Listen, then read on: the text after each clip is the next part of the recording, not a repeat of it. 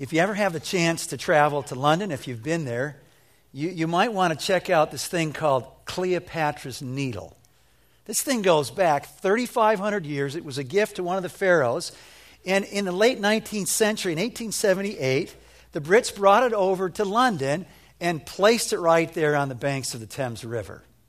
And when they did, on September 12th of 1878, they put in a time capsule. And if you and I had the opportunity right now to open it up, here would be some of the things we'd find. There was a set of the coins that they used in that day. There were some kids' toys that kids played with in that day. There was a picture of the 12 most beautiful women in London. There was a directory of the city and there was kind of this weird thing, a razor. I don't know like if it was like a new deal in 1878, but they thought, man, people should know. We had razors back here in 1878. They had a razor. And then here's the interesting thing. They had a verse from the Bible translated into 215 different languages in that time capsule. Guess which verse? John 3:16. That's what we've been looking at, the numbers of hope. For God so loved the world that he gave his one and only Son, that whoever believes in him shall not perish, but have eternal life. So if you're just joining us today for the first time, well, let me tell you where we've been. We started out focusing in on God's love for the world, concluding that if God loves the world, that means he loves us. Any of us, all of us, no matter what we've done, where we've been, where we are. There's nothing we could do that would cause God to love us less. Just as important. There's nothing you could do more of this week that would cause God to love you more. His love is so different than ours. We love when and if and because. When the conditions are met, then we can love. God's love is unconditional. It has nothing to do with us because He embodies love. God is love. And His love for you and for me is completely unconditional.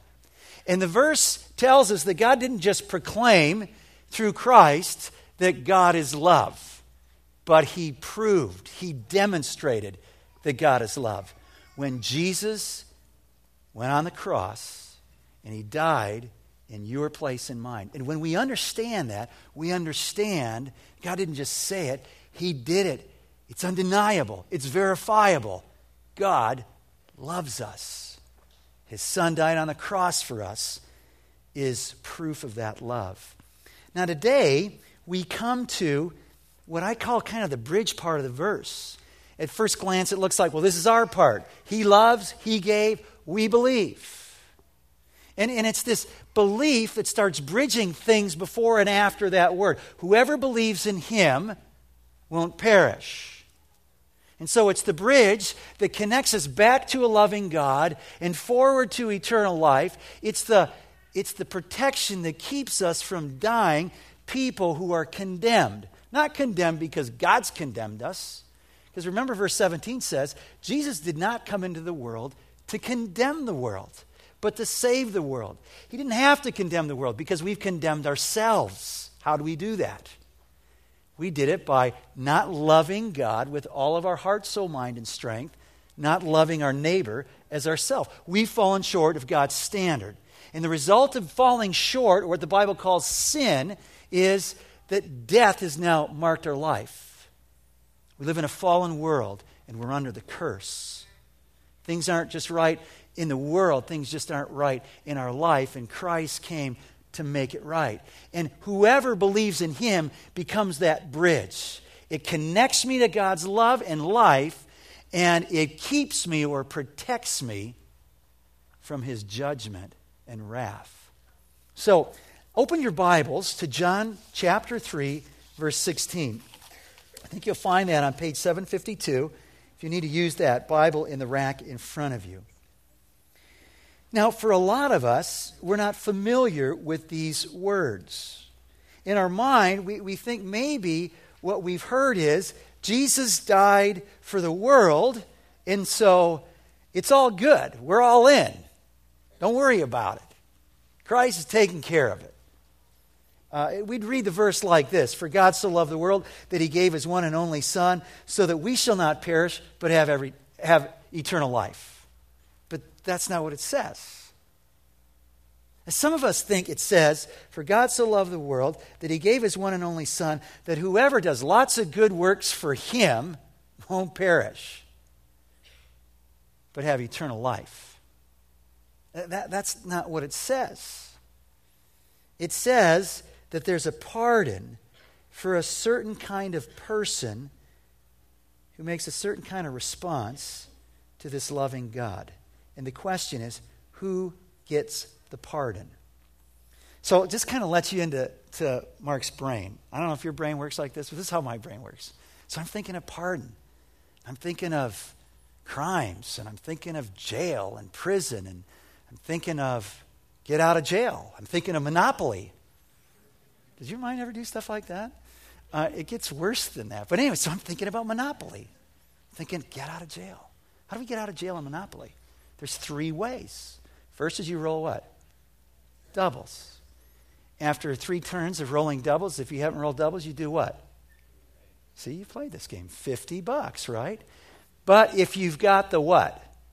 The get out of jail free card, you can play the card at any time and get out of jail. You can get one of those at the community chest stack or at the chance stack. And so, in a sense, to get out of jail in Monopoly, you either pay your way out or you're lucky. I mean, it's luck that we landed on the square at the time when the card was in the top. And some of us think that's how it works. You kind of work it off, you pay your way off to get the pardon. Or it's just kind of luck. The Bible says, no, it's not like that at all. It's not by luck. It's not by a payment. It's whoever believes in him. Now, think about those words whoever. Really important word. That means anybody, anywhere, at any time can believe in Christ. Whoever. No matter what you've ever done. You need to know the Bible says he loves the world, and it's whoever. That's you. That's me, no matter where we're at. Then it says it's whoever believes. We're going to talk a lot about belief. But we realize it's not just believe, it's believe in him. So, so look at the verse, John 3.16, and try and figure out, well, who's the him?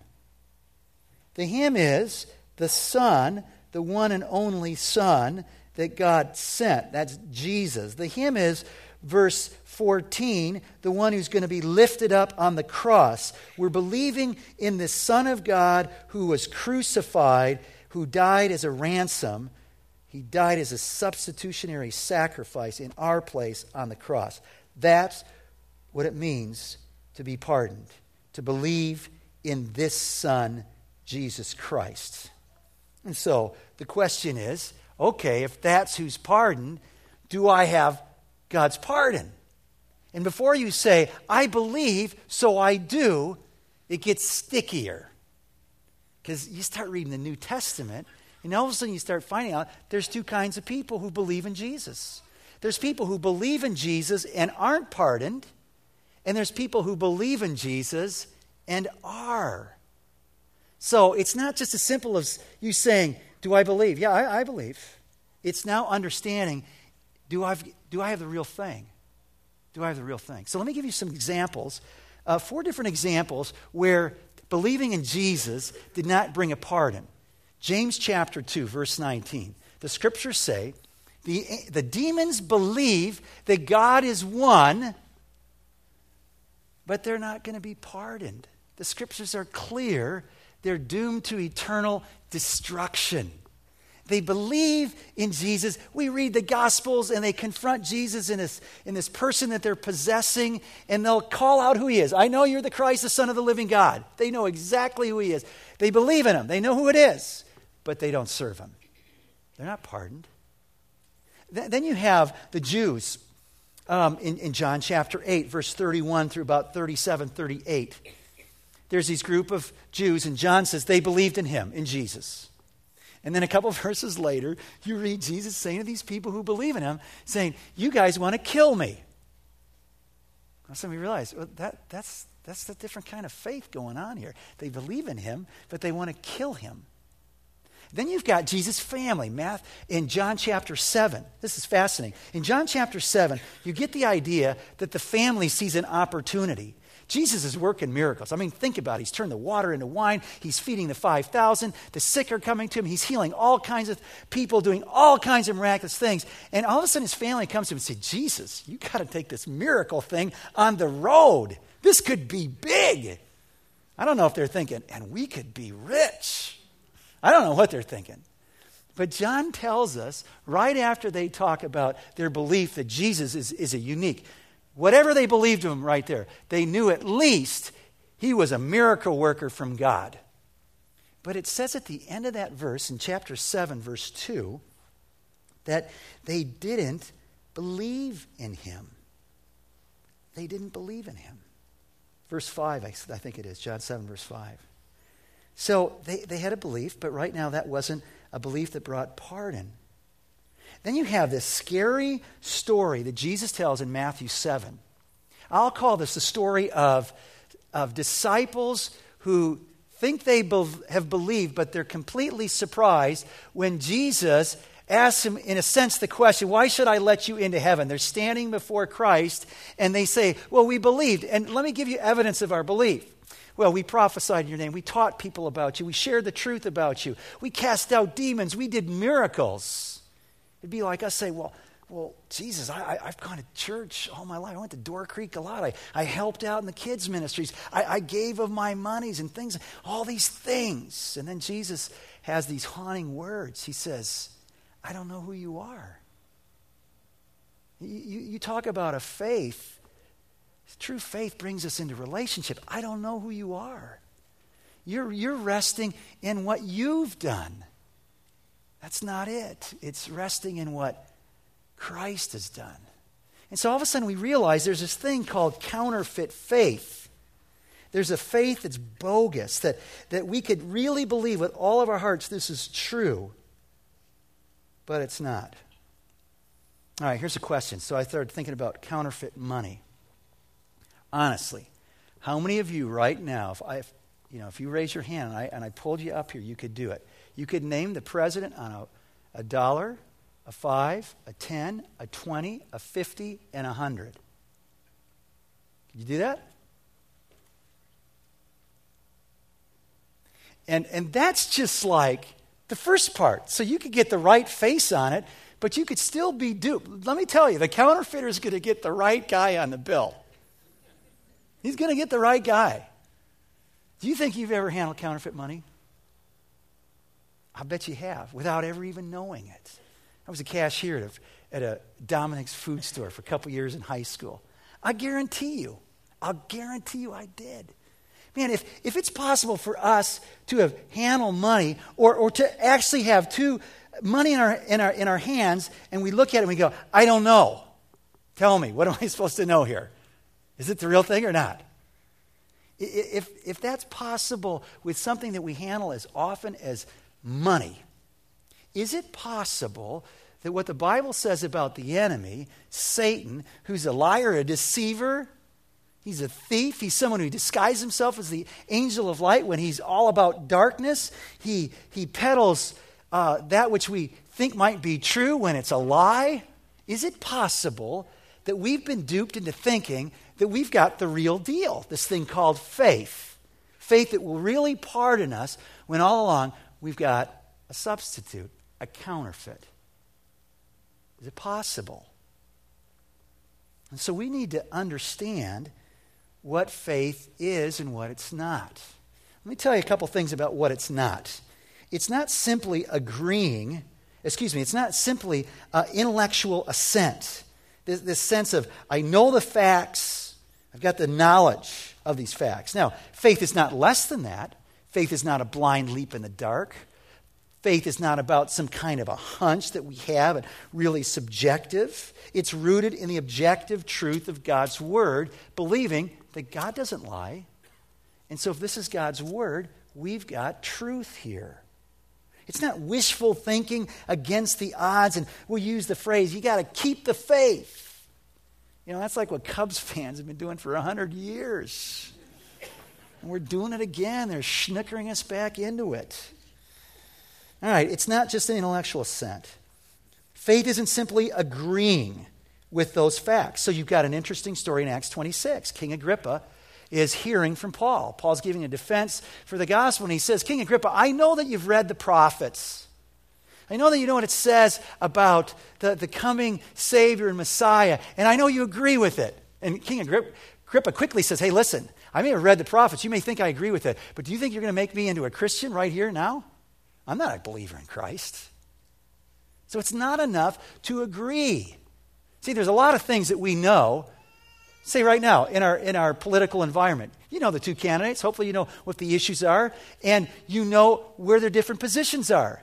You know it, but you don't necessarily agree with it. But you can get to a point where you actually know something and agree with something like, I agree that, that freedom is a, is a great value that we have here in this country.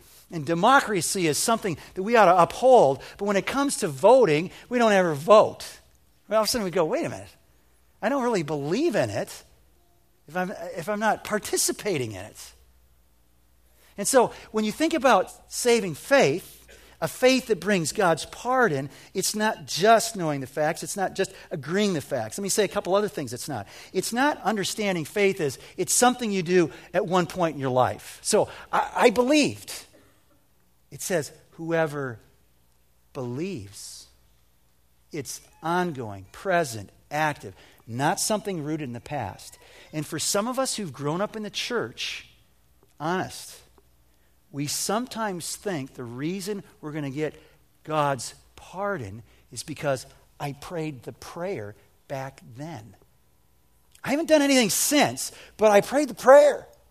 I mean, I played the card. I got out of jail. I got out of hell.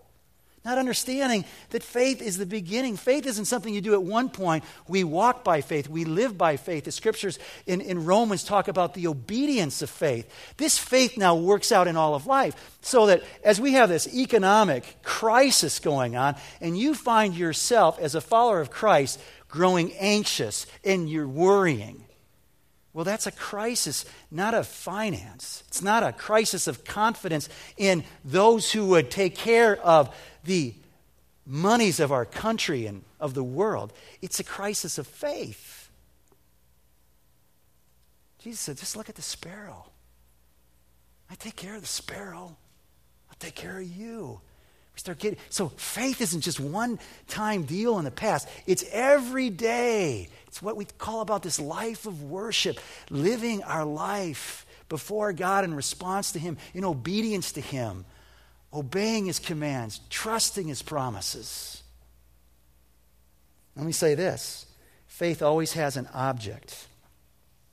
Faith has an object. It's whoever believes in Him. We live in a day where we almost subtly believe as long as somebody believes something, it's all good. It's just kind of one of the outworkings of tolerance and pluralism. We're so nice with each other, and it's a good thing to be nice to each other. But we ought not be duped into the irrationality of that kind of thinking. That's not how life works. Faith is only as good as its object. Let me give you a simple illustration. Look at this chair. This chair is pretty messed up, broken down chair.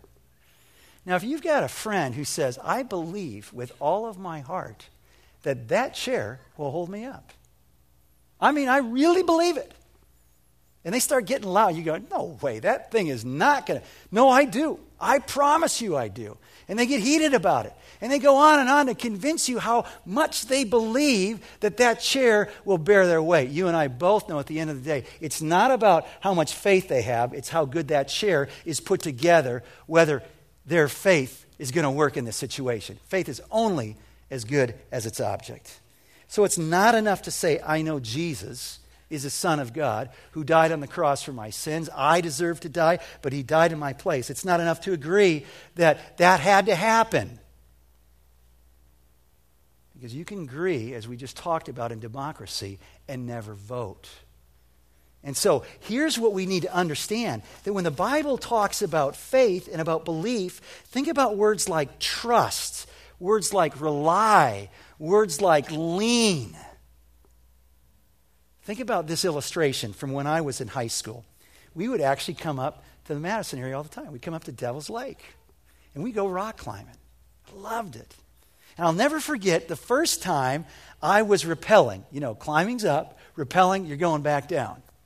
And so I heard all the facts, and I agreed with the facts. You got to put this thing on right, and uh, this person's going to going to have you because you're going to be tied into them and they got these carabiners and these brake systems and it's all good and, and so they said okay you get the stuff on you got your helmet on just start just start walking backwards and i got to the edge and i looked down and i thought that cannot be 100 feet that has got to be 300 feet you, you're 100 feet and you think, that's not that big of a deal. Well, yeah, it is. That's way, you feel like you're on top of Everest at that point. Then they say, start leaning back. You're going, well, easy for you to say, buddy. And, and right now, all of a sudden you realize my faith isn't in the facts and in the, in the fact that I'm agreeing with the facts. All of a sudden I'm realizing my faith is in that person's hand who's got the other end of my rope and I'm trusting that they won't let me bounce off the rocks and ground 100 feet below. And there's a point in rappelling as you're moving your way back off the edge of that cliff where you move from agreeing with these facts that you know to be true to all of a sudden there's this point of no return where you realize up until this point I could stand back up. Oh, that was close. To realize all of a sudden, I get to the point where all of my weight is now on the rope. All of my weight is in that person's hands. That's the point where we have biblical faith. We know the facts, we agree, and now we've leaned in, not on the facts, but on Christ, who he is and what he's done. And you go, well, that's a scary thing. It is a scary thing. There's no doubt about it. That's why you need to understand who it is, who you're putting your life in his hands. And a great thing to remember is look at his hands. Look at his hands. And what you see in his hands are there, there's, there's wounds in his hands. There's nail holes in his hands because he spread out his arms, symbolic of his love for the whole world, for you and he died on the cross in your place. He is the one you can trust, the one who lived a perfect life, the one who died, the one who conquered death, the one who can pardon you so you don't have to be condemned. You can know God's love and you can know life. And so the question is where are you at? Are you trusting in like 60% of Jesus is like 40% of me. That's not faith yet. It's trusting in Christ alone that brings the pardon. It's not me plus Jesus. It's not some other religious idea or notion plus Jesus. It's not doing good works plus Jesus. It's not going to church. It's not giving money. It's trusting in Christ alone. And so the question is well, how do I get that? How do I get that trust, that reliance where all my weight's on Christ? And here's what the Bible says. And, and it seems to have a little tension in it. And it's there, as in other truths in the Scripture. The first thing it says is it's a gift from God. The second thing it says, it's an act of your will. So, on the one hand, it has everything to do with God. We are saved by God's grace through faith. It's a gift of God. It's not a result of works that no one should boast. That's Ephesians 2 8 9. It's a gift. It's a gracious gift. It's a free gift. We don't deserve it. We didn't even desire it, the scriptures say. And this gift comes wrapped, usually, almost always, in this container, this beautifully wrapped box called the Bible. And if you don't know this, it's a really cool thing to understand that the way God gives us faith is through the Bible, which has the truth of the gospel and allows us to start believing that this is true. And that's what happens. We're hearing the gospel, and all of a sudden, this living word of God penetrates to our heart of hearts, and we start thinking from this isn't true to maybe. Maybe that's where you're at right now. Maybe this is true to I think I'm believing that it's true. To I'm in it. I'm on it. 100%. This is true. So let me give you some verses that speak to this very thing. In John's uh, 17th chapter, Jesus is doing the high priestly prayer. He's praying for his disciples, but he's not just praying for them, he's praying for us. And he says, These are the people who will believe in me through the apostles' message. That's the New Testament. How are they going to believe in me, Jesus says? Through the Bible. He says the same thing in chapter 20. John's giving us here the reason and the purpose for the writing of his gospel. These things are written that you may believe.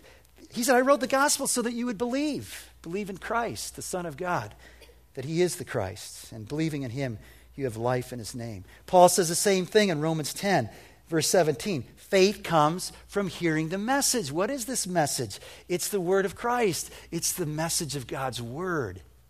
All these things are true that God gifts us with faith. And most of the time, it's not the only way faith comes, but you, you see faith so often just wrapped in this package of the Word of God.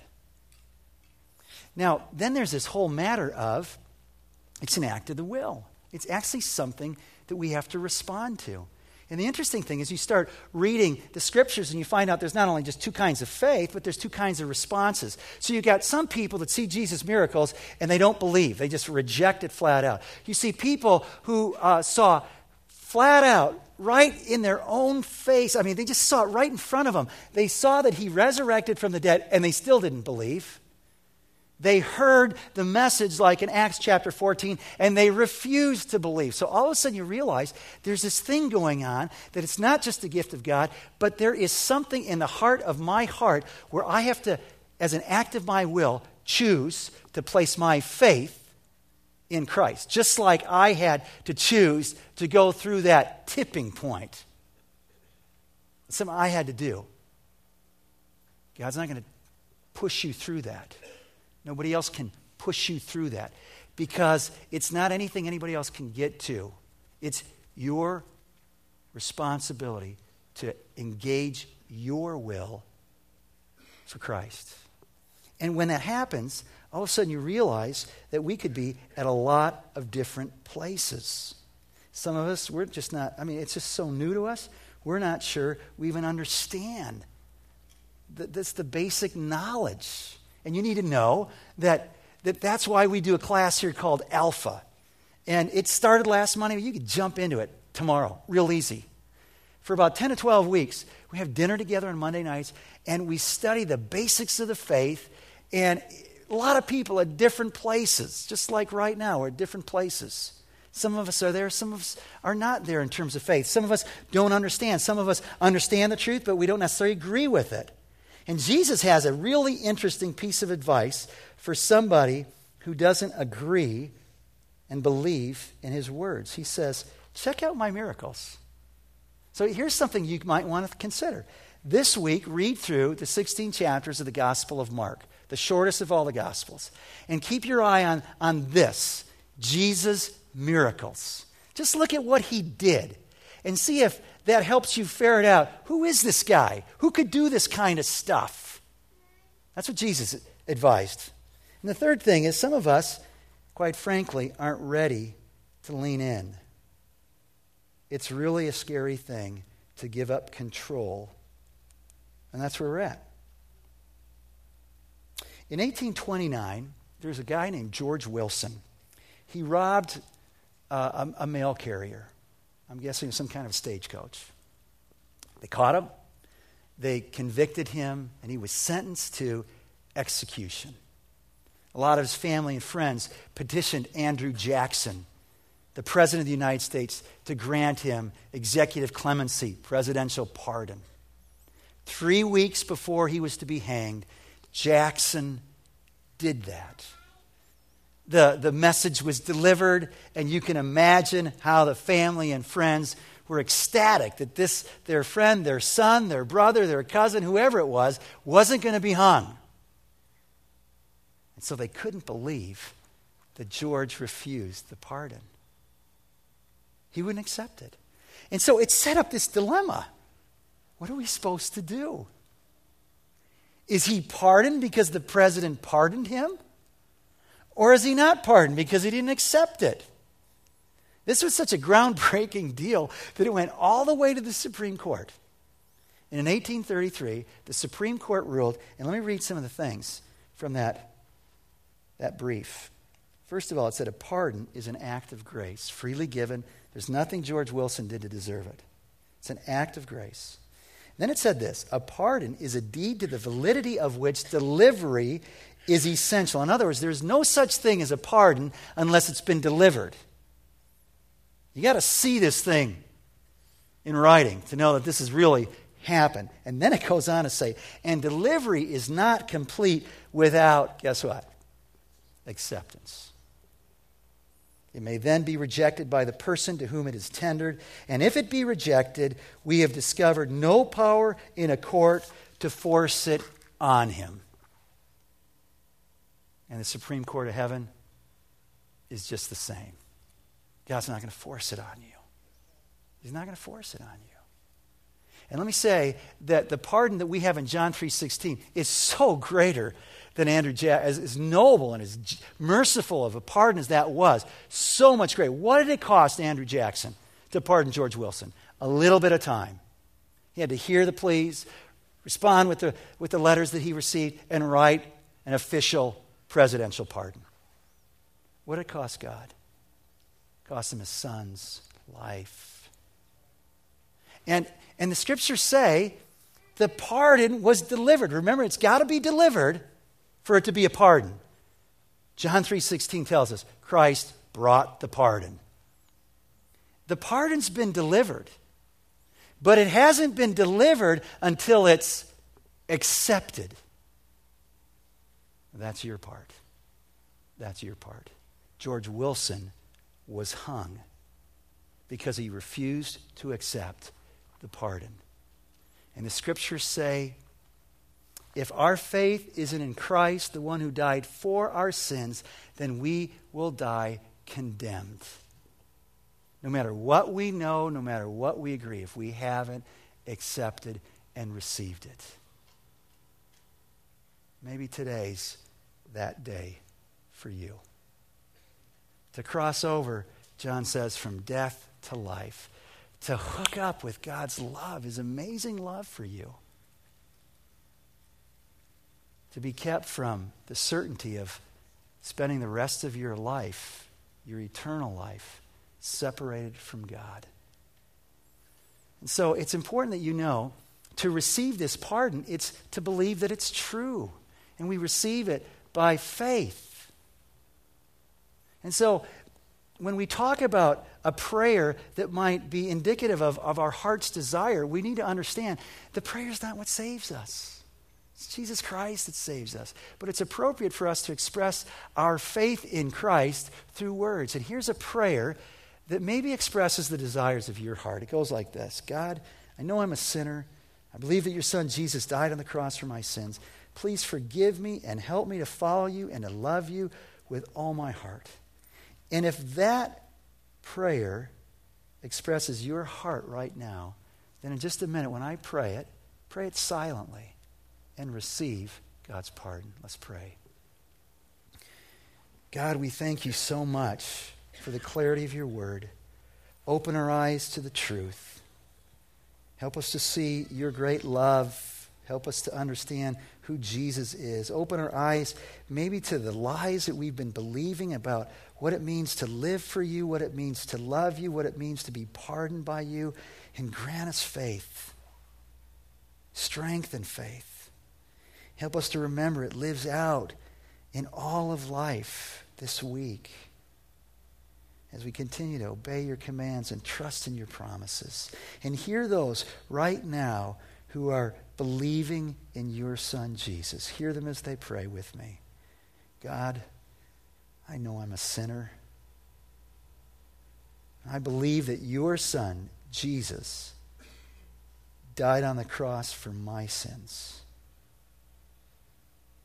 Please forgive me, God, and help me to follow you and to love you with all my heart. Amen.